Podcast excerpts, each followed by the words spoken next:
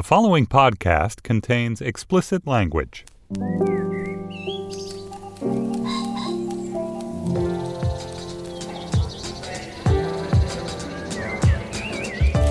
I'm Dana Stevens, and this is the Slate Culture Gabfest St. Louis Style Edition. It's Wednesday, March 3rd, 2019, and on today's show, Dumbo is the latest live action remake from Disney. This time it's directed by Tim Burton. It stars Colin Farrell, Eva Green, Michael Keaton. The movie did not soar on its floppy ears at the box office this weekend, so we will talk about Disney and also about the new fad for live action remakes of Disney movies, which we're in for a lot more of. Um, then the French filmmaker Agnès Varda passed away at age 90 this weekend. She made movies over the course of an incredible six decade long career from the first days of the French New Wave in the early 60s up until earlier this year when her last documentary came out. We'll discuss her life and her work. And finally, we will discuss the recent kerfuffle on Twitter about St. Louis style sliced bagels and why we're so obsessed in general with fighting inanely about what we should and shouldn't do with our food. Stephen Metcalf is still out, sunning himself on the northern Spanish coast, having razor clams. I hate him. But I am joined, as usual, by the deputy managing editor for arts and culture at the LA Times. I'm still not used to saying all those words, Julia Turner. Hi, Julia. Hello, Dana. And we are also welcoming back, as our third this week, the film critic for The Atlantic and the co host of the movie podcast Blank Check, David Sims. Hey, David. Hi, guys. Thanks it for was having me. Fun having you last time. I'm really glad you're back. I'm glad to be back. The original movie Dumbo was released in 1941, only the fourth animated feature film from the Walt Disney Company, and it runs only 64 minutes. The 2019 live action remake, by contrast, runs almost double that length of time at 112 minutes. Disney hired director Tim Burton to fill up those extra minutes and to insert some new characters, subplots, and themes, many of which poke at the cultural hegemony of Disney itself. The film stars Colin Farrell, Michael Keaton, Danny DeVito, Eva Green, and Alan Arkin, following a traveling circus family and Dumbo, their baby flying elephant. Let's listen to a clip. Welcome. For the record, this was not my idea. Dumbo works alone. So do I. Bonjour, Billy, Joe. And you? Hmm, charming. Well, maybe he doesn't recognize you without the makeup. So I gotta teach you to fly? I know how to fly. Ever since I was a child. They taught Dumbo to fly, no? So I don't need your expertise. All right. Okay, you can't tell that much from that clip, but that was all Disney would give us, stingy old Disney. Um, okay, I'm going to start with you, David, because your podcast, Blank Check, works on the premise that you go through the entire oeuvre of a director, right? Um, do you do it in order generally? We do, we do, Chronological order? yes, right. yeah. And the director you're doing right now is Tim Burton. Mm-hmm. You've also reviewed this movie, reviewed it pretty favorably. I, I did, unlike anyone else. And I have a question related to Mm-hmm. the Blank Check podcast and the review. Do you think that you have Tim Burton Stockholm syndrome and that it's only because you've seen so many bad, bad, bad Tim Burton movies that you're okay with Dumbo? Prob- probably. I, I do think whenever we do this experiment and it ends with like a new movie of theirs, rather, I, I feel like some people were just sort of like, oh, you know, these Disney remakes, I'm sick of it. I've already seen Dumbo, you know, and I was like, this feels like Burton is reckoning with himself. And maybe I've just been thinking a little too much about I mean, if you were just coming off Alice in Wonderland, the last Disney remake he made, this would be gold in comparison. Well, and exactly. I mean, the, to to go through Burton's recent efforts, it's Alice, which was his last hit. Huge hit, right? One of those things where a horrible movie is a huge inexplicable hit, right. that no one really sort of remembers fondly at all, but at the time made a billion dollars. And then he did Dark Shadows, which everyone has erased from their brains, and uh, then he did Big Eyes, which sort of went nowhere.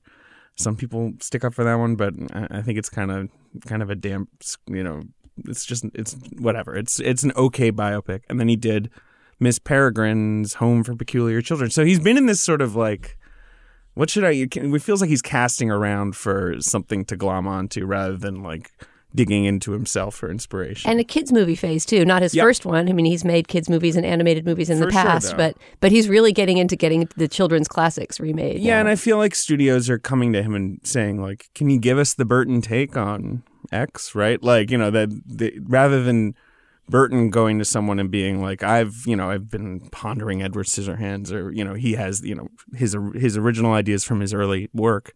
Now it more just feels like they're like, "We need the Burton." Get me. Burton. Yeah, get me Burton. So, talk real quick about what does work in this movie for you, because I have a feeling that Julia and I are going to be ripping into it in a second. I mean, that's fine. That's fine.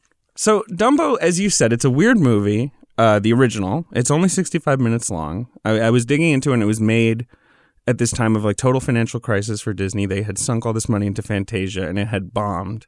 And so they needed to make like a very cheap and sort of quick movie. And that's why Dumbo is such a like little delight. Like it's it's it ends when he flies. Right? And this movie, Dumbo probably flies around the same point in the movie, probably like 45 minutes in. And then Tim Burton sort of like, you know, wakes up and jumps out of his chair and is like, "What would ha- what, kind of capitalist machine would descend on this poor creature once he uh, becomes the star attraction of the circus?" Because in the in the animated movie, once he flies, he gets reunited with his mother and everything is happy and the movie's over. Like that's it. Right, but here there's a whole. I mean, the second Right. half of the movie is all about exploitation, Right. And this figure, clearly based on Walt Disney, played by Michael Keaton, who's kind of a, a an oily showman. I mean, it's a very. Yes. This happened just recently with Ralph wrecks the internet, breaks the internet, whatever. right. Right, where there was this p- kind of parody or even almost a cruel spoof of Disney within Disney. Yeah, it's uh the only thing in these recent Disney live action remakes which I have mostly been pretty indifferent to where I was sort of just amused that like a director was was able to sort of sneak in some criticism of the thing he's doing.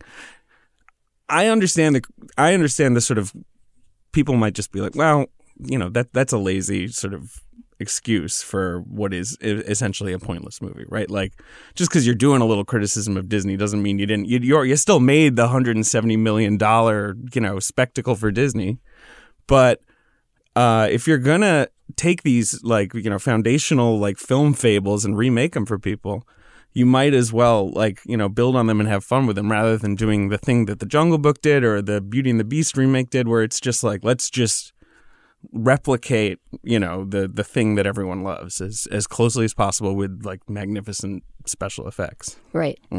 Yeah, I mean, I wouldn't dispute that Burton seems to be having fun. I'm not Yeah. sure how much fun he brings to, to his audience. Julia, tell me something about Dumbo. What was your experience with the old one and the new one? Well, I will say that if you come to this movie as I did, having never seen the original Dumbo and knowing nothing about it other than that it's a flying big eared elephant, this movie will strike you as an original Burton. Like, it is very possible to be like, wow, this movie makes no sense. It requires you to posit that if an elephant were born with enormously big ears, but a level more enormous than normal enormous elephant ears, everyone in the world would think that what elephant was a noteworthy freak. like it posits a world in which people have like very specific beauty standards for elephants. And then when an elephant, a child baby elephant is born that has slightly large ears, everyone's like, and it's like Ear what? shaming. what is this? And so the world feels very like it became hard for me to imagine the unburton version of this movie, which seemed like it flowered very much out of the Burton brain of, you know, isolated iconoclast freaks trying to find love and hope on the outskirts of society. Um, however, I so so I spent a lot of the movie puzzling over the plot and why this movie should exist. Um, but I thought your note, I think it was in your review, David, where you spoke about how Burton is spending a little bit more time on the interiority of the characters here, uh, struck me as correct. And I think that the movie kind of lights up when Michael Keaton shows up and when we get taken to you know, he's the Walt Disney esque character. And when we get taken to V.A. Vandevere's, um, you know, steampunk Coney Island, I didn't, I did not enjoy myself. It was, it was uh, a visual spectacle. I cried a couple times.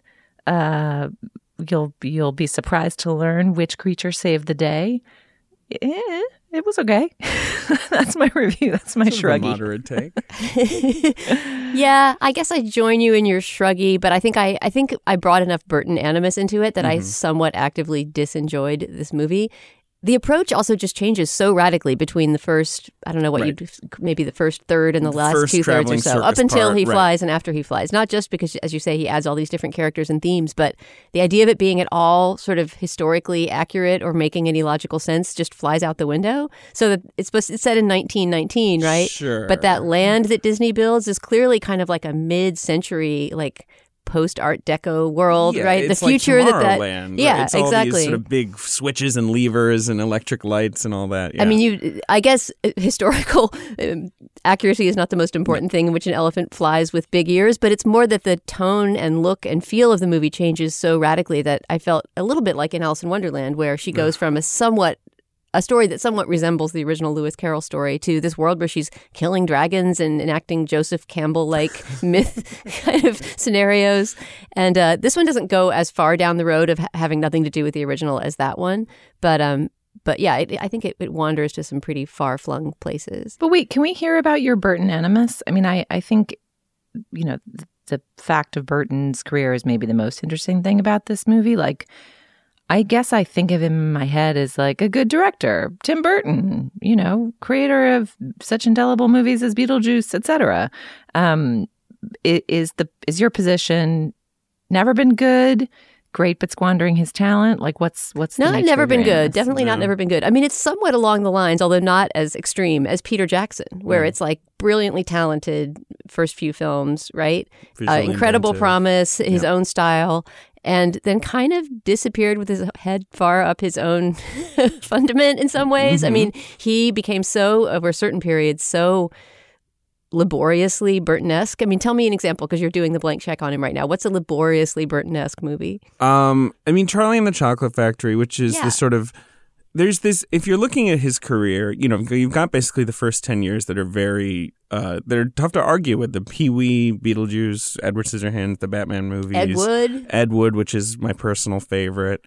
Uh, and then even like I even I'm fond of the '90s things that were more mixed. Uh, the Mars Attacks, Sleepy Hollow, where he's still at least like so aesthetically, you know, grand that you can maybe forgive like the the, the supreme silliness. Yeah, Mars Attacks has aged well. I mean, Mars I think it was it was well. received It's very poorly and incredibly seemed very weird, movie. and uh, Yes. and now it seems it seems I would put it with the good Burton. Right. And then in the 2000s, the, the the crux point for me is is Planet of the Apes, which is a movie no one remembers. No one even sort of The Mark Wahlberg one, right, which which was the first time it felt like uh it was a studio being like, "Come on, Burton, you know, Planet of the Apes. Give us a Burton version of this."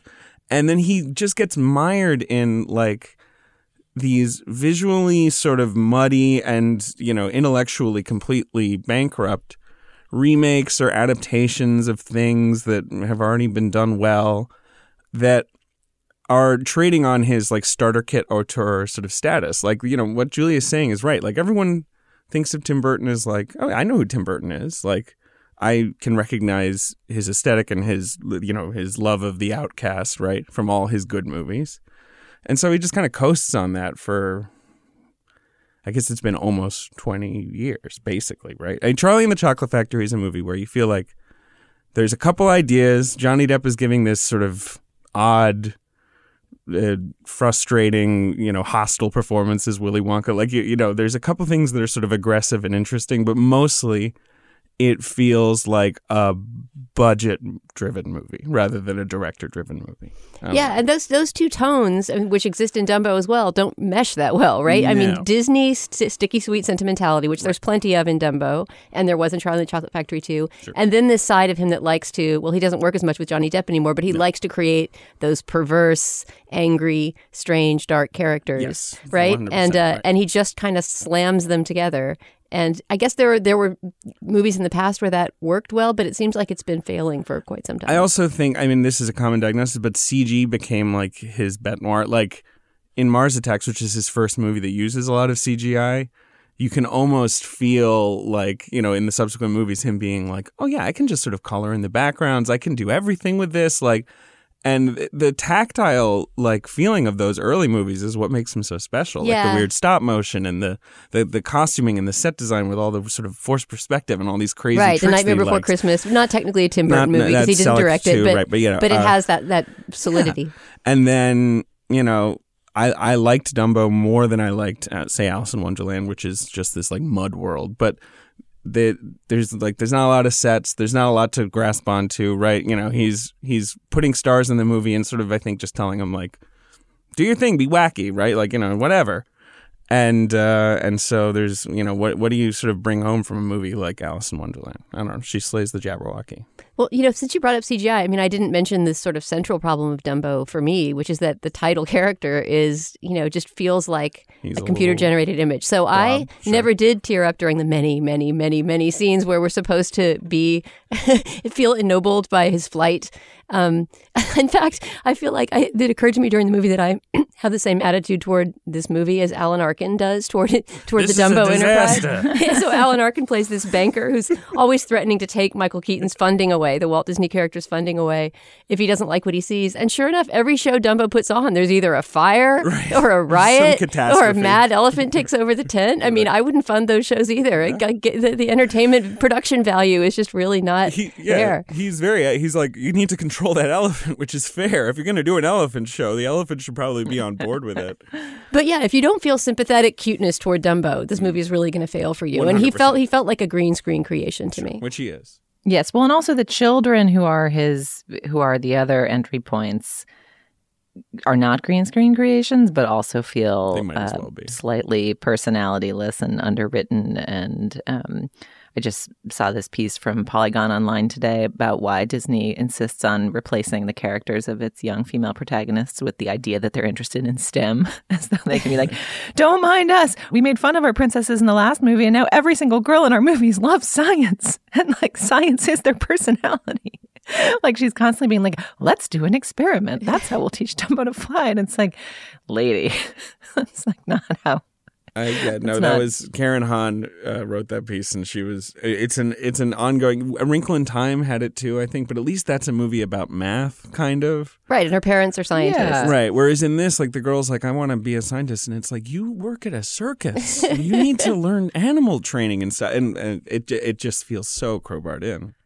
Did any performances stand out for you guys? I mean, Colin Farrell's southern accent seems seems like it was just imported from the Sofia Coppola movie, where he also was unconvincingly southern. But you can't not like Colin Farrell when he arches his eyebrows at you. He he's so good when he's mournful and sad. I, I I'm- I'm all in on like droopy, depressed Colin Farrell. They should have just let him use his accent though. Like an Irish guy That in works. 1919 would be eminently plausible. Right. Why wouldn't he just be like an Irish immigrant to Right. the traveling circus? Yeah. No, that would have been, that would have upped it. I did see another post online that was like Colin Farrell somehow manages to be hot under the clown makeup, which was not unpersuasive. Um, no, I thought his performance was good. I will also say, and this may be too personal a response to the film, but once I performed in sixth grade in a production of Barnum, the uh, musical about P.T. Barnum and his life and exploits, in which I had a number of small non speaking roles, one of which was to be a trapeze artist.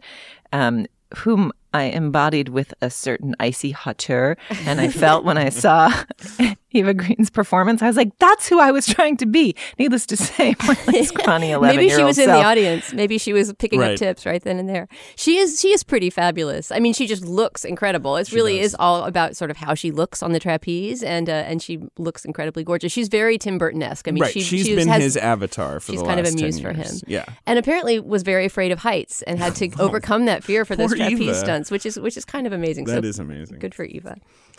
Um, I do like Michael Keaton. We already brought up Karen Han, so I'll bring this up. I'll mention this from her review. She called him Business Beetlejuice in this movie, uh, which I thought was apt. Like, again, I do think that Burton's work with actors at this point seems to be just like winding them up and letting them go. But like, I, Keaton is such like an unabashed ham when he wants to be, and like I'm fine with that because I I know he can do the spotlight, you know, very internal, very like restrained stuff if he wants to. But I I like you know this movie needs like as much live wire energy from its actors as possible. Yeah, and Just Danny to- DeVito as well. I think seems very at home. He's having Oh, yeah. fun, but it somehow is not an ensemble, and that may again be because of just the sheer size and scale of the production and all the green screen and the fact that they were probably just you know standing on floors marked with tape the entire time. Yeah, right.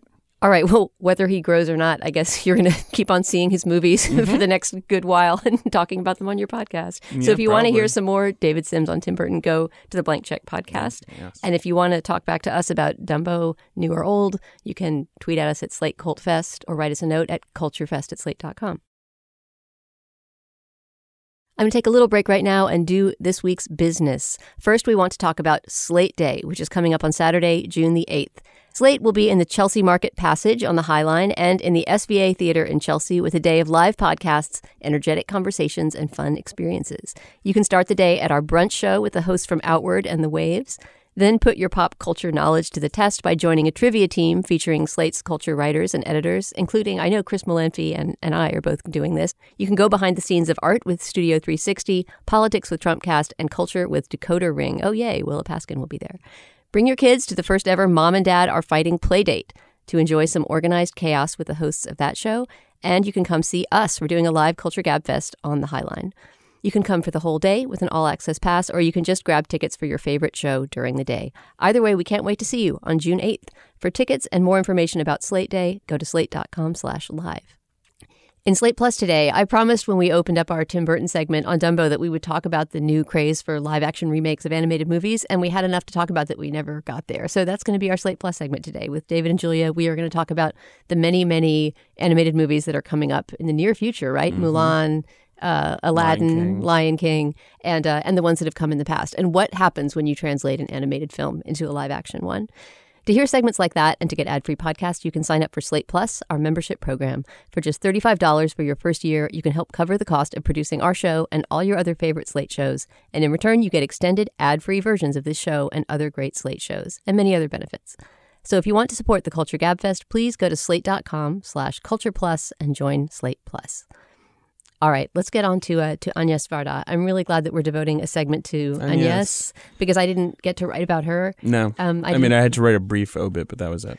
And uh, and there was enough time to get into her films a little bit this weekend and try to think about this vast filmography that she has.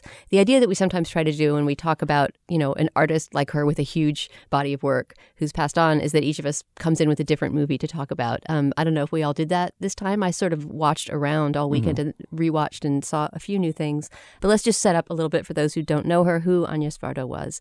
Agnes Varda directed films beginning in the mid 50s, if you can believe that. Her first film was in 1954 55. And uh, her last film was released six weeks ago. It was released in, in 2019. She made over 40 feature films, short films, documentaries, fiction during that period. She regularly changed genres and styles radically and did the opposite of what we just talked about with Tim Burton of getting stuck in a rut of always doing the same thing. Uh, some of her more famous titles over the years Cleo from Five to Seven is kind of her, her new wave classic that you'll often see in roundups. I mean, really, she was the only female French new wave director, at least whose work we can now see. Um, Le Bonheur, the Gleaners and I, which I know you saw this weekend, David. Faces Places, Vagabond was the first Varda movie that I ever saw. We'll talk about that. She was also married for many years to Jacques Demy, the great uh, French filmmaker who made The Umbrellas of Cherbourg and the Young like Girls of Rochefort, Young Girls of right? Who right, kind yeah. of pioneered this this crazy, bright Technicolor musical style. We've talked about him recently on the show, I believe, and uh, and he died of complications of AIDS in around In the 1990. Early 90s, I think. yeah. Um, one of the films that she made that is really hard to find. Unfortunately, I wasn't able to rewatch it this weekend. It's called Jacquot de Nantes. It's a documentary about her husband's life and work. Um, and then around the 2000s, she made this radical shift in her work because of digital photography. The Gleaners and I, I think, was her it's first, first one, digital documentary Part of the fun. and uh, and this thing that she had always been interested in, which we'll talk about, which was just everyday life, filming everyday people and being an, an indiscreet presence who was able to you know to get a glimpse of their lives. Doing that was so much easier with this lightweight digital technology that um, that she started to make a whole different kind of film. And the last few decades of her life, couple decades, I guess, were essentially her going around France, finding interesting stories to tell and telling them in her in her own very unique way. She started to bring herself into her films more, and several of her last films have her name in the title and are in some way about her biography or about the the world that surrounds her. And yet, there couldn't have been a less kind of narcissistic Right. filmmaker. She was extremely generous toward all of her subjects. Uh, David, do you want to start with what movie you chose and why, and what your experience with Agnes Varda has been? Um, I, I watched the Gleaners, and I, I have I have seen most of the the early stuff. You know the- you know the um Le Bonheur, the Cleo, and uh, You know those movies that the Left Bank movies that she'd made. But I am I'm more scattershot on her her digital documentaries and things like that. I mean, as we found, she can be kind of hard to access. Like you know, a lot of her work is not easily like rented or or seen um, unless you're going to like a retrospective. Maybe the restoration of the Criterion's sort of digital library will change. Yeah, Criterion has done almost all of her films, but Yeah. unfortunately now they're now only their on Filmstruck DVD. is gone or whatever, right? Um, but I'd never seen The Gleaners and I, uh, which I I knew was sort of this, as you say, this sort of pivot point in her career where she got her hands on a digital camera and started. Uh, just sort of filming anything she could l- see that she could find interest in, and trying to draw insight out of it.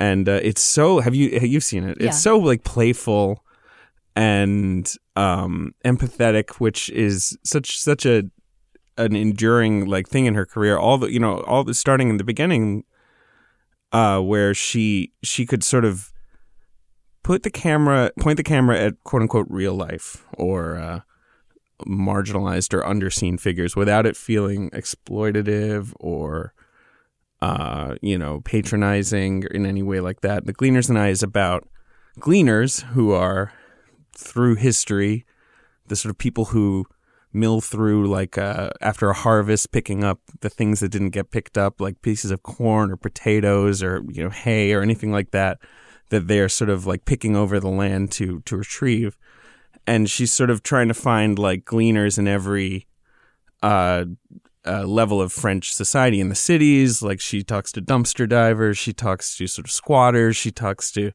people who are allowed to go to vineyards and, and collect the grapes before the, the boars start eating them, like after the harvest has happened, things like that.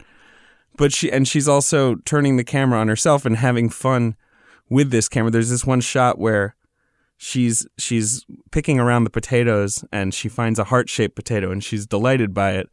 And so she she she cuts to an image of herself with a digital camera in one hand uh, picking up the potato in the other, and she sort of remarks on the images like, "Look at me, like you know, I'm not filming right, like you know," and like she's sort of always happy to be goofy and kind of, uh, I guess, un- unnarcissistic, right? That's what you said, like about about herself and the way she uh, is intruding, but also beholding like the things she's interested in. She.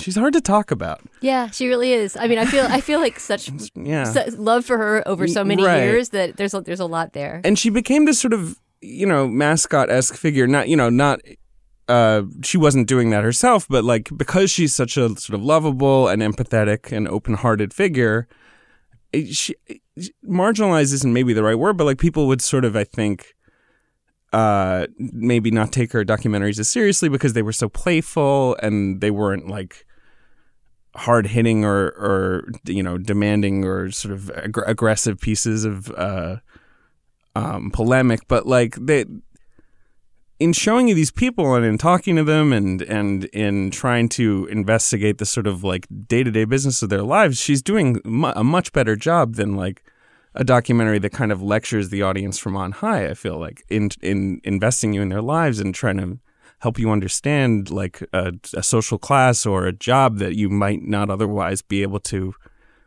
uh, understand Julia, what what film did you pick? Tell tell me about it. So I watched Faces Places, which came out two years ago, um, and is a collaboration with a mural artist in France named JR, in which they travel France, encounter people in all walks of life, and uh, then in many cases paste gigantic representations of them on crumbling old structures, on uh, sometimes newer ones. Um, and I loved it. I mean, I, I I saw it last night after I watched Dumbo, so it was possibly one of the few Tim Burton Dumbo slash Agnes Varda doubleheaders uh, being conducted uh, on April first in the year 2019, and kind of went into it like "Ah, I got to watch this French ladies movie before I go to bed. Whew, got to really pack it in, and I got totally lost in her world. And and this is going to sound naive but one thing that watching the documentary did for me was connect the work of being a director to the work of seeing the world. Um, and maybe uh, maybe that's what all directors are doing but obviously when you're thinking about a director like tim burton it feels like what he's conjuring is things that are in his mind he's trying to project his internal cockeyed pinstriped version of reality out into the world and make it exist. And that's maybe part of why he's gone CGI mad, right? And there there were these shots in this movie which is very episodic, very loosely structured, feels kind of like a long playful hang between these two artists of very different generations. He's 33, she's in her 80s at the time they make the movie. They clearly connect and are enjoying each other's company and respecting each other's forms of art and delighting in the kind of different collaborations they can get up to together. Um, it it feels very uneventful and yet arresting. There are these little intermittent shots of just the landscape they're driving through or passing by as they get to wherever they're going that remind me of those moments you have in travel when you think, whoa, the world is a strange and beautiful place and it's crazy that I get to live in it, um, which is one of the things that your eyes can bring you in the world. And somehow it felt very close to that sense of looking at the world to apprehend what it means to be in it and be alive in it. Uh, and that closeness to the bone was was uh, arresting. And I think it's also a movie because of the discrepancies in their ages and their approaches to their art about mortality and age and death and all, it sort of begins to mine deeper topics, but it does it with a very light touch. I finished it a little bit in love, I think. Yeah, I, I remember the scene movie. from that where they're they're visiting a graveyard. They're wandering around kind of a country graveyard overgrown with weeds, and he's asking her how she feels about death. And it, it sounds so depressing, but it's the sweetest, most playful kind of scene. Right. Um, yeah, Faces Places is a good, is a good place to start if you haven't seen any of her films, if only 100%. because it's easy to find. Yeah. It was nominated for an Oscar a couple years ago, and so it's out there. It's on a lot of streaming platforms. Um, but I decided to dig dig deep and do a deep cut mm-hmm. because mm-hmm. I, just because I was so curious about her films, and it does take a while to find them. I had to sign up for a new service, sure. free trial, in order to see it. But I watched this 1975, very short 75 minute long documentary called Daguerreotypes that um that is so wonderful. So the premise of it, she lived for many years. In fact, she was still living there when she died on the Rue Daguerre, right, named after Louis Daguerre, who invented the daguerreotype. Right. Uh, and daguerreotypes is not about Daguerre at all, although she mentions him at the beginning. It's about the types, the type who live on her street. And so it's really almost a, a sketch back, you know, in 1975 for the stuff that she was going to do later, traveling around France with the Gleaners and with JR and talking to different people. But she never goes beyond, you know, a block or two around her house. And so, among other things, it's this incredible exploration of what Paris, a sort of normal middle class neighborhood in Paris, looked like in 1975, what people were wearing, you know, how they moved and spoke. And uh, it's not so much interviews. She talks a little bit to people, but a lot of it is really just observation. So she kind of plants herself in you know the the perfume shop or the place where the guy is cutting keys for people and or the the baker making baguettes and watches them live through their day but slowly over the course of these the 75 minutes these people start to emerge as characters. And then late in the movie, a magician happens to come to the neighborhood, which is such a Varda esque development. And this kind of corny, you know, middle aged vaudevillian style magician sets up in a cafe and does a magic show. And most of the people at the magic show are people that we've gotten to know from just seeing them on the street. And so watching them sort of come up and be his subject and get their finger fake chopped off and things like that is, is just so fun. And uh, it's almost like the movie happens to her and she just lets it happen.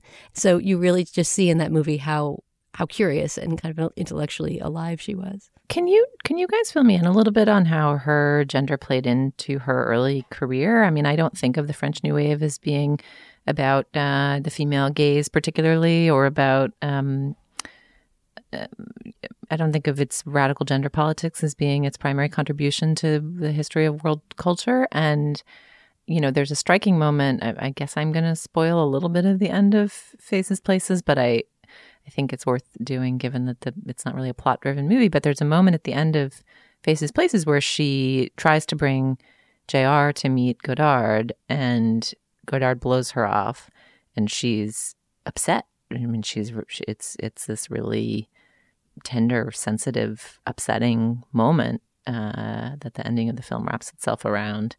And I felt like there was a hole there there about French directors that I did not understand and wonder if you cineasts could fill me in.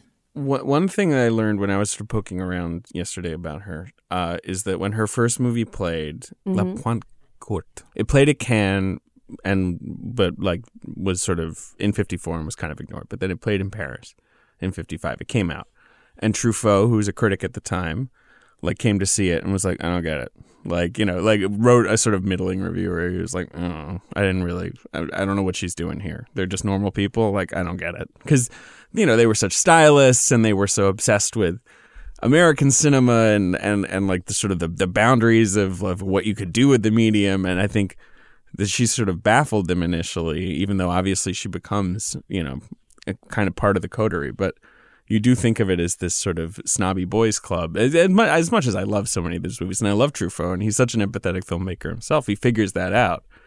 But uh, I don't. Yeah, I don't. Where, Dana, where do you like see her in all in all of that? I mean, the first thing that struck me when Julia was saying, you know, where did how did gender figure into her early career was Cleo from Five to Seven, right. I mean, which is yeah. about. It's a beautiful film. Also, would be a great place to start. Um, it, it would give you a sense of how far she's come, right. you know, and how how much her style has shifted and changed over the years. But it's in black and white, and it feels more like a French New Wave. That movie. really feels like a New Wave film. In it's a really pretty protagonist. handheld camera yes. out in the street, right? And she's at cafes. She's monologuing. But the part of it that sets it apart from, you know, a Breathless or another of the early French New Wave movies from that time is that it's completely about a woman and it's about a woman's interiority. And what's happening to Cleo, the main character played by Corinne Marchand Mm-hmm. from five to seven, is that she's waiting for the lab results for for a, some kind of cancer screening. And uh, we don't quite know what her illness is, but we know that it could be fatal. So basically, it's it's almost like a memento mori, you know, those those old paintings that would be a beautiful woman looking in the mirror and she sees a skull or something. The whole movie is about mortality and beauty in that way. And so part of what she does from five to seven on this afternoon, the movie takes place more or less in real time, uh, is that she goes into a shop and tries on hats, you know, and she um, sort of glams herself up. She's a singer and she goes and practices her song, a gorgeous song written by Michel Legrand, also recently deceased, great Right. French composer. He's in the movie too. Right. Um, and it's all about her essentially coming to terms with her own mortality. Um, I don't know if that quite answers the question, but I mean, the mere fact that we stay with this woman for the entire day, you know, various men try to pick her up because she's gorgeous, but nothing really comes of it. And it's not a movie about, you know, achieving happiness or any kind of romantic stability or anything like that. It is, once again, about a woman tramping around Mm-hmm. through the world by herself. And uh, it's, it's a gorgeous movie. It's an incredible movie. Okay, we could go on all day. There's also so many of her movies that I haven't seen that I am now there's so excited to see and find. yeah. So I really want some listener feedback on this one. If people know which Agnes Varda movies we should see and how to see them, please tweet us at Slate Cult Fest or you can write us an email at culturefest at slate.com. R.I.P. Agnes. Mm. All right. I feel like this is an awkward segue, but in a way, I think Agnes would approve of moving straight from talking about her wonderful six decades of work to talking about sliced bagels because she loved ordinary, everyday things. And uh, she actually and also. breakfast pastry. yes, she loved food and she liked to film food. There were lots of great looking baguettes in that daguerreotype film. So on to bagels we go. Late last week, Twitter exploded with a controversy over, of all things, bagels. As noted in a piece by Slate's Heather Schwedel, this is the third bagel related dust up over the last year, along with Cynthia Nixon's bagel order, right? Right. Remember when she was running for governor? And what, what was her order? Wasn't it a lox cinnamon and raisin. Wasn't that the, That's right. The, it was a sacrosanct sweet bagel with a savory Right, topping, right? right. We can get I there. I think there were capers involved too. Sure, she was Were getting like a classic lox bagel, but she was putting it on cinnamon raisin. I Right. think people were disgusted by that. We, Right. we have to get to our level of disgust about that. But Right. first, I must tell you that the third Twitter dust up about bagels, which I missed entirely, was the bagel emoji wars. Yeah, that was just that the bagel emoji, which I guess was introduced at some point, just didn't really look like a bagel. It looked like a roll you know, with a hole in it. And I guess people were mad about that. I forget if they updated it. I'm It didn't look properly bagel boiled in hot water. Right, exactly. So this latest bagel argument came about because of a viral tweet by Alec Krautman, who posted a photo of two boxes of bagels sliced St. Louis style, as he put it, which meant cut lengthwise. If you can imagine running a bagel through a bread slicer so that it comes out in, you know, a lot of small, thin vertical slices. Users immediately took sides. It became a passionate argument about whether this was a good thing because you got more portion control with your bagel, or was it a grave insult to the bagel itself? Uh, so this is an utterly silly argument, obviously, but we like to have silly arguments here once in a while, and we also like to talk about food. I don't think we've ever had a food segment where we didn't have something to say. Um, so this is in part about slicing bagels vertically, but I think pretty soon we will all agree that it is about more than that. It's about how we litigate food questions and arguments online.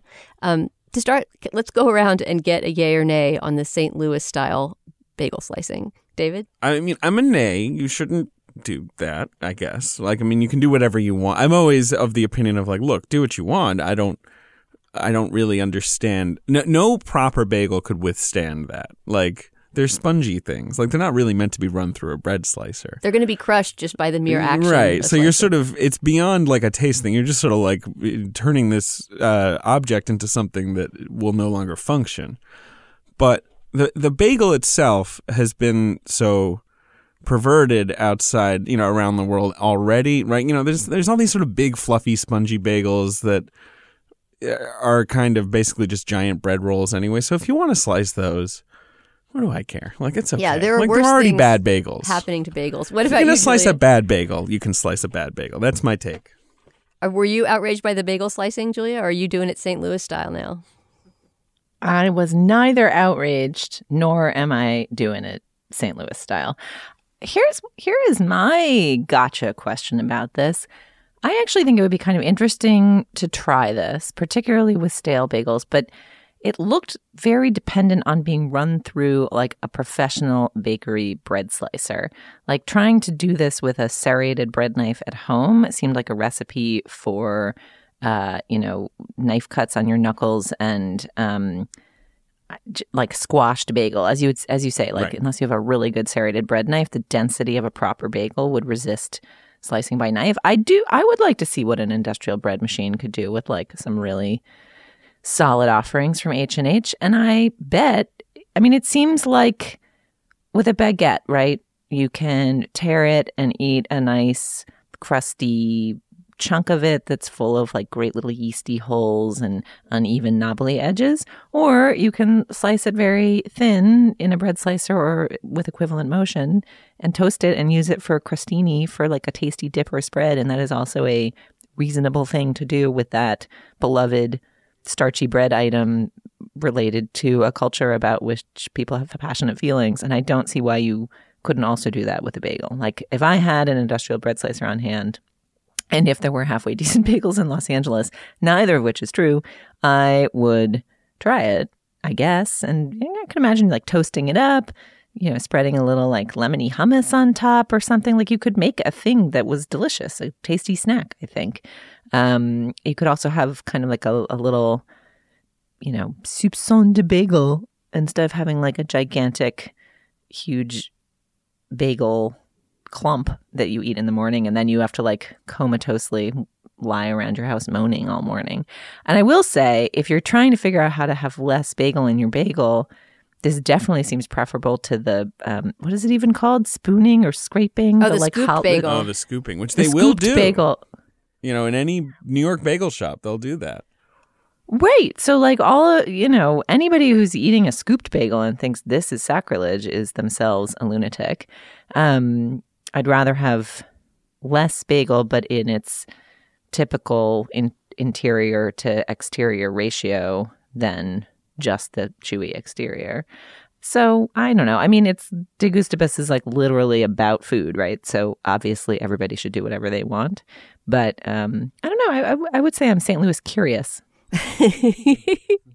well, there was a writer for Grub Street who tried to go around New York Right. asking different bagel shops if Will they would slice a bagel me? that way. And first of all, no one could even understand what she was talking about. And then she was just being actively laughed at by both merchants and customers in the store. Yeah, I think some of them did it, but they were like, I mean, we that is possible. Like we have a slicer, we can do it, but it, why would you want? Might as that, well you puree know? it and make a bagel smoothie out of it or something. Well, I think what I liked about this controversy and the response to it, in addition to the ridiculous meme of things being St. Louis style and just posting horrible pictures of food and saying it's St. Louis style, um, and then people from St. Louis standing up for themselves, we don't do this, was just the notion of, of regionality in food. I just, I always like when there's any trace in our post global world of something regional. So, for example, when I go on a trip to California, I'll always bring See's candy back from the airport, you know, which reminds me of my grandmother visiting from California when I was a kid and bringing See's candy. And maybe there's a place in New York you can get See's candy, but I don't want to know about it. I want to think about it as a California food. And in that sense, obviously, in the US at least, we will leave out Montreal for the moment.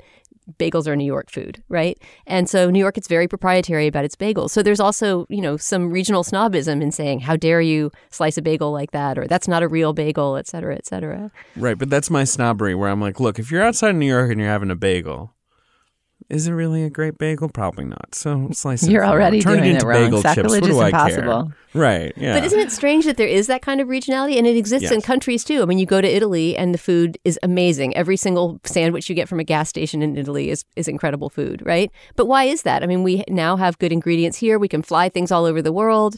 Obviously, you can sort of concoct Italian meals in any place in the world that you can get the ingredients for them. But there's still a sense, you know, it's the terroir thing, you know, the idea that the actual location the- of the culture that the food came from is the best place to have the food. And that, that's more and more a chimera, but I like the idea that it could still be true.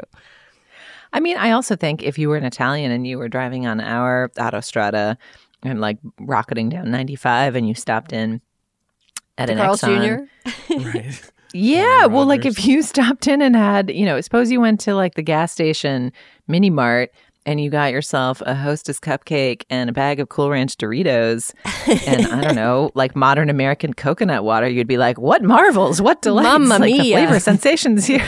yeah, like part of it's just the novelty of like, oh my gosh, everything they do here is so strange and interesting. I mean, yes, Italian food is better generally than what you can get at a gas station on 95, but some of it is just the perspective, I think. That happened. I was in Virginia once, in like in Western Virginia, you know, not not a particularly built up part of Virginia. And I stopped at a gas station, and I was very hungry, and I got chicken tenders. They had like you know like a little stand, and I was like, I'll get some chicken tenders, and she was like, sure. And what sauce do you want? And I was like, honey mustard. And she was like, we make it here, and I was like, okay, you know, sure. And then I ate it in my car, and I was like, "These are the best chicken tenders I ever in my li- like. I've never had a good Did chicken tender until yes. I mean, I had to go back, and I was just like, so. uh, I think a place can be part of the delight of it, right? Where I was so delighted that this extremely unassuming place had given me good food that was part of the fun, right? Like, I mean, so uh, yeah, I like I like the the terroir concept.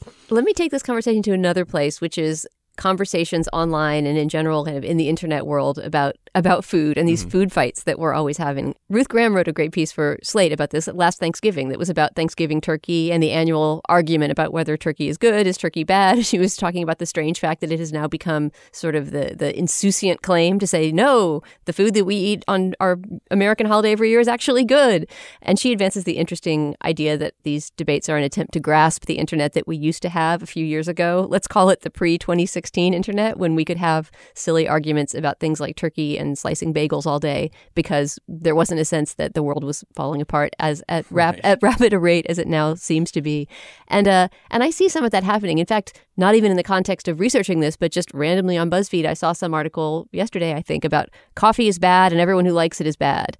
And so, because we're having this conversation, I clicked on it to read about why coffee is bad. And not that you could really make an arg- reasoned argument for that, but there was none. It was just a lineup of gifs of people drinking coffee from Getty Images, and uh, you know those people being insulted for their taste. And ultimately, it is a completely empty argument, right? To say like the thing that you put in your mouth, you should not be putting in your mouth because I don't like putting it in mine. Applies to sex as well as food. Um, I think the thing that was sort of fascinating about the St. Louis thing was that ju- I have no idea if that's actually how they do it in St. Louis. And from what I could tell on the internet, there wasn't a lot of consensus that like, yeah, no, they do do like a lot of people in St. Louis, like you said, were sort of like, I don't, I've never heard of anyone slicing a bagel in a bread mm-hmm. machine, but simply him saying St. Louis style, like just was enough to spark a lot of sort of concern over like, yeah, is this is this a thing? Are we allowed to trample all over this? Does it make it worse that they're branding it? Like, whereas if he had just gone to Panera and gotten a bunch of bagels and run them through a slicer and been like, here you go, you that's the one thing where you might be able to objectively be like, well, you did it wrong. It's like a sandwich with the, you know, uh, with the peanut butter and jelly on the outside. That was one of the jokes of St. Louis food. Like, if I gave you, if you asked for a peanut butter and jelly sandwich and I gave you that, you would be within your rights to say like, you, you did this wrong, right? You know, this isn't a matter of taste. So I guess that's that's the sort of line that these debates end up like straddling. And by branding it St. Louis style, Right. you get you get to be less You can wrong. be like, oh, okay, I guess I should mm, St. Louis style. Let's dip this, you know, bagel chip, right? A soft bagel chip. I don't know how else you would describe these little slices. I do think that the post would have gone much less viral if it had not uh, impugned an entire locality. Like, I think the location was crucial to its virality for sure. And I will confess that it- my intellectual principle is People like what they like. It's fine. You like what you like. They like what they like. Sometimes it, it's interesting to learn how people's tastes are different than your own. Uh, I also, you know, I think it's just a matter of mood. And that's maybe why Ruth Graham's piece resonates. I remember at Slate once we had a fight about whether Triscuits or Wheat Thins were the better cracker. And despite generally feeling like getting your dander up around a food, an online food fight, is probably not the best use of your energy or time. Obviously, Triscuits are a much better cracker, even though wheat thins are a fine cracker. And I felt very vehement about it. And I believe I expressed my views with some fervor in our online internal Slack channels. And, uh, you know, that's uh, like sometimes you're just in the mood. That's the place for that argument. I remember right. that. I don't think I was even on that Slack thread, but I remember the legend of the wheat thin Triscuit argument yeah. that, that raged all day long. And those conversations are really fun to have in social settings or, you know, on a, on a bunch of work emails. The problem is turning it into some sort of reasoned right. argument in a persuasive context. But it's sort of, I mean, in England, there's this classic, there's in England, there is a confection called a Jaffa cake, which is a soft, sort of cookie like orangey flavored thing with chocolate on it right? It's it's soft, but it has the shape of a cookie. And apparently, and this I've never was subjected to it. When I it sounds like those Pim's chocolate cookies, which are it's, really good. Yeah. Right. And a classic interview question would be, "All right, is a Jaffa cake a cookie? Like, right. is it a, you know, or is it a cake? Is it a biscuit or a cake?" And it's not like there's an, an a right answer, but it was more just sort of like stake out a position on this, like stakes free topic. Is a hot dog and a sandwich? That exa- one went viral. Hot dog right. a sandwich, exactly. And like, and just give me give me some solid evidence, and it just becomes like a fun exercise in in debating when you when there's nothing. The fate of the world does not rest on if a hot dog is a sandwich or not. Yeah, I mean, maybe that is that is the appeal of those conversations is right. that they're kind of contentless and relaxing, right. and everybody can have an opinion without offending anyone else. Right, right, exactly. At least not too gravely. Sometimes people get offended, though. You never know. But is a hot dog a sandwich? No. but it's why a hot not? dog. But it's meat between pieces of bread. I think. Yeah, well, here we go. I mean.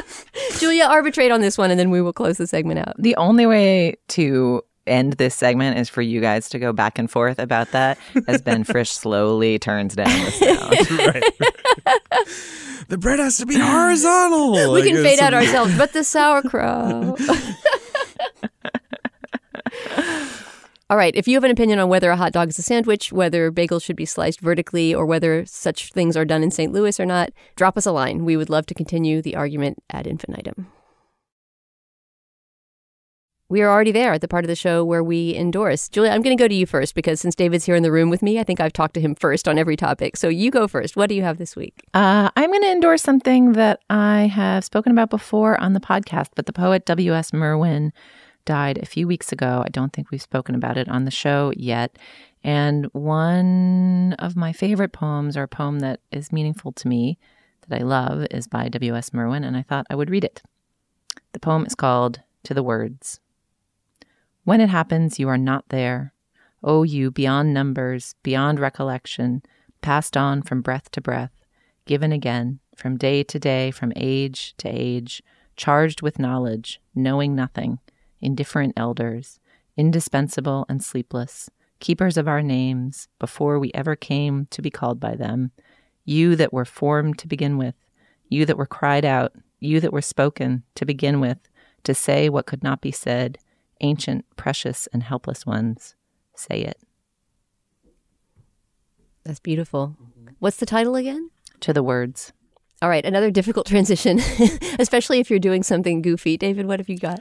No, I think I'm going to go for the poetic thing rather than the goofy thing. Um, but uh, you know, High Life, Claire Denis, her new movie. Speaking of French uh, female directors of note, her new movie High Life is out this week, uh, which is a space, a philosophical sort of space epic starring Robert Pattinson and uh, Juliette Binoche. Claire Denis in space. I did Claire not know Denis she would go there. in space. She went to space, and it's about a, a group of convicts who have been put on a sort of a spaceship that looks like a Lego brick that's just kind of floating to some sort of unknown disaster and uh, the strange like vagaries of life on on such a weird boat you know with all these weird people who have been bundled into this uh, sort of black box experiment that you begin to understand more of as, as things go English? on. Uh, yes, it's in English, uh, and it's a lot of it is just Robert Pattinson wandering corridors by himself, uh, in a jumpsuit. Um, but uh, it is like many a Denis movie. It is very beguiling and uh, sort of undeniable, and you've never really seen anything quite like it. And uh, she's very good at working with Pattinson and sort of drawing all his like most uh, personable and like enthralling like charms out of him and, and, you know sort of reshaping him. And she's she's good at sort of breaking her actors down and building them back up again. Um and uh yeah no it, it's a24 is releasing. It's in limited release this week but i think it'll be expanding around. And uh if you can see high life it's it's worth seeing in a theater. It's it's it's a great experience. I like how Robert Pattinson's career has taken this hard Just- turn into art movies. yep Cronenberg, Claire art Denis, movies pretty much. Yep and he's he works in them. I mean, I, I really Mhm. I'm liking him in his last few movies. definitely He's gone beyond the vampire. No, it's crazy that those two Twilight kids, who you know, those movies I was always fairly indifferent to, have become like the the kings of auteur cinema. I actually liked the Twilight movies, especially the second one. okay, yes, and it was yeah. largely because of the force of their personalities and the way that that completely ridiculous world seemed to make sense just because their burning passion was somehow believable. Yep. Those kids. All right, speaking of kids, I'm endorsing the music of a kid this week, um, an artist that I hope we talk about on this show because I want to hear what Steve thinks of her too. Um, Billie Eilish. Do you guys know about the the phenom that is Billie Eilish, the 17 year old pop singer? The, the name I have heard, but no, not really. She just dropped her first full length album. She's only had EPs and kind of online hits before this, but she's been big in the teen world for a while. And uh, my daughter, who just turned 13, has been into her since she discovered her her YouTube channel a couple years ago, probably. So Billie Eilish would have been just about 15 then. She writes songs with her brother. She only recently started using any kind of professional studio. They were just essentially doing home music on their computer. And when I heard her singing coming from my daughter's room, I thought, is she listening to Kate Bush? That's so cool. and uh, and went in and said, who is that? And that was my discovery of Billie Eilish. And now she's suddenly made it onto the scene. Like she's she's huge. I think she has 15 million followers on Instagram or something like that. She's got this full-length album and her self-presentation is just very unusual for a teen pop star. She's sort of goth. She's very pale and droopy. One of her videos and I don't know which song it is, but it's a beautiful song. Uh, has this whole crazy concept where she's in an all white room, but she's got sort of like black goo coming from her mouth. I mean, she's sort of a monstrous figure, but sings these very emo, lovely songs with a very Kate Bush like kind of voice. And even the arrangements sound a little bit like something from, from that time. Anyway, I don't know her music well enough at this point to recommend a specific track. I would just go online and start exploring Billie Eilish if you like gloomy, melancholy, beautiful voiced pop stars with slightly disturbing videos. So her new album is called When We All Fall Asleep, Where Do We Go? And the artist is Billie Eilish. Bad type, make your mama sad type, make your girlfriend mad type, might seduce your dad type. I'm the bad guy. Duh.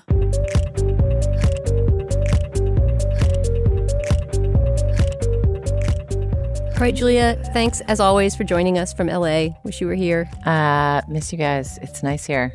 I went and saw the Super Bloom this weekend. Can't complain. What's the super bloom? It's when the desert blooms after a rainy winter in a ludicrous fashion. Oh, fantastic. Sounds It's, it's like going to see the leaves on the East Coast, right? or it's the- the, the exotic West Coast equivalent. Right. And David Sims, thank you so much for coming in. I hope you'll join us again.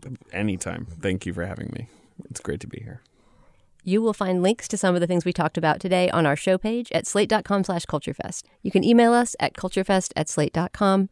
We also have a Twitter feed at slatecultfest. And a few listeners have asked what happened to our Facebook page. It is true that Stephen and I have both gotten off of Facebook because of ideological reasons and also just not particularly liking the site. But there is a general Facebook page for Slate Culture podcasts, including us, Decoder Ring, Hit Parade, any Slate podcast not about politics.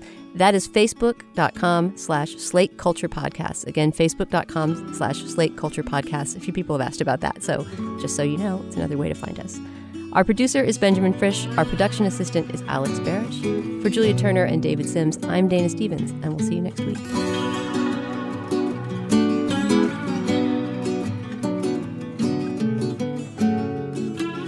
Here's a sneak peek at this week's Slate Plus segment. If you want to hear the whole thing, plus ad-free podcasts, join us at slate.com slash culture plus. Hermione is Belle. Belle is Hermione. It's it all makes so much sense. Right? Isn't she literally a bookworm, Belle? Yeah, now now she likes STEM, just like just like everyone else.